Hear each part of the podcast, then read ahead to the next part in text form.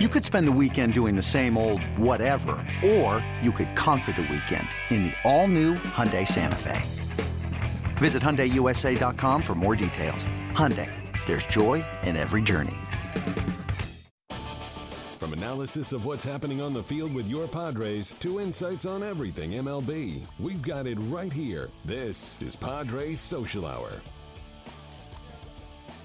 Welcome back. Ed. Glad you could be with us today. Hashtag PadresSH if you want to shoot us a tweet. We're going to have some more tweets coming up. But right now, it's time to go down on the farm. Pacifico time down on the farm. We're going to take a look at what's going on in the minor leagues. By the way, right now, El Paso losing 3 to nothing to Scranton Wilkes-Barre.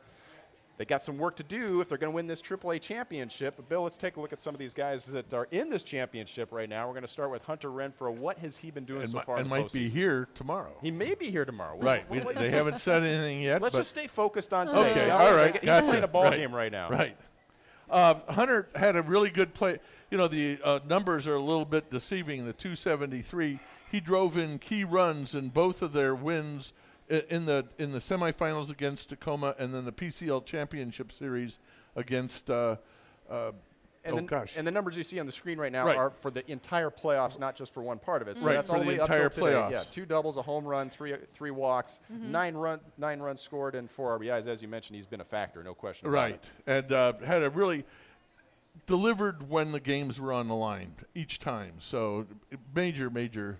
Which is another one of the reasons that the Padres want to see these young Right. men play in these types of circumstances, right, Annie? I mm-hmm. mean, Yeah. there's no substitute. How for else do you do get that work exactly? Regular season PCL MVP. There you That's all go. you got to go with. There you go. I mean, had a great year. But- led the led the league in uh, home runs, tied, and finished second in RBIs. But to your point, I mean, but also there's something to be said for doing it playoff time because Right. we all know the guys that do Yes. it all regular season long, but when it's cl- key clutch situation, can you get it done? right. So All the pressure's on you. That's going to carry him. I, I don't care what anyone says. That will not ca- that w- that will make a difference in his play. Yep. All right, let's uh, go to Austin Hedges. We know what he can do defensively, and now the bat. I mean, he's been swinging a hot shillelagh the la- last Right. couple. Uh, of 324 in the playoffs was the batting average, and the and the two home runs came in one game, came in a major uh, major victory. Uh, great. I mean, he had uh, key hits in three different playoff games. Bill, what are you hearing about the difference he's been doing at the plate? Has it been a mechanical adjustment? Is it just starting to mature? What's going on? Because the bat was always the concern about him well, coming up through the minor leagues. Alan worked.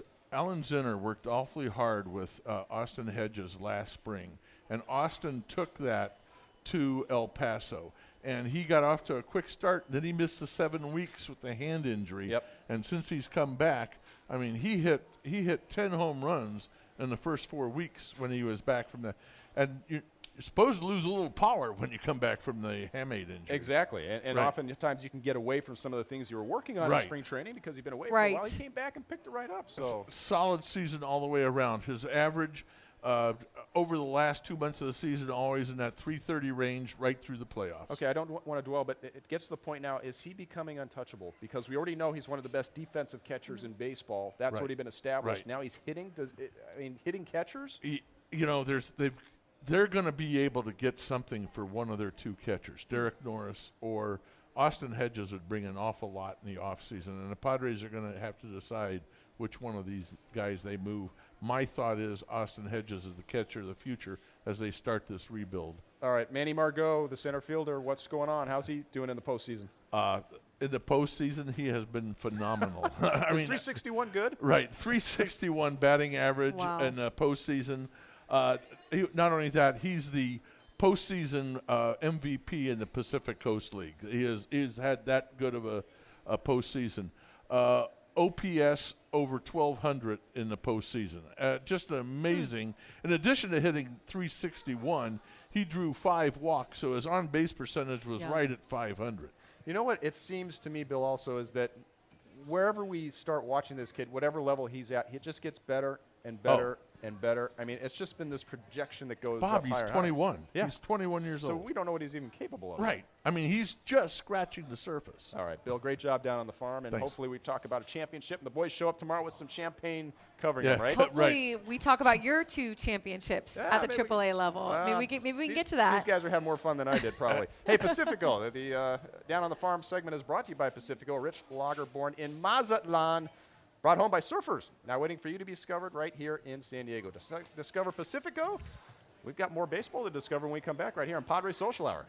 Hey, Rob Bradford here. You guys know I'm always up for a good MVP story, and one of the best stories is Wasabi Technology. Wasabi is the world's hottest cloud storage company, and it's become the go to provider for professional and collegiate sports teams, including 20 Major League Baseball teams like the Red Sox and NHL teams like the Bruins and Vancouver Canucks. Even the Liverpool Football Club is getting in on the Wasabi action. So, why is Wasabi the MVP? Well, Wasabi was purpose built to free businesses from skyrocketing storage costs and unpredictable transaction fees that the Amazons of the world are charging. In fact, Wasabi is up to 80% less than those hyperscalers and doesn't charge a cent for businesses to access their data. From Wasabi's AI enabled intelligent media storage, Wasabi Air, to the industry's only cloud storage service with triple protection against cyber criminals, data deletion, and ransomware, Wasabi's taking the lead in driving innovation in data storage and helping sports teams to unleash the power of their data. Wasabi, another Boston based championship team.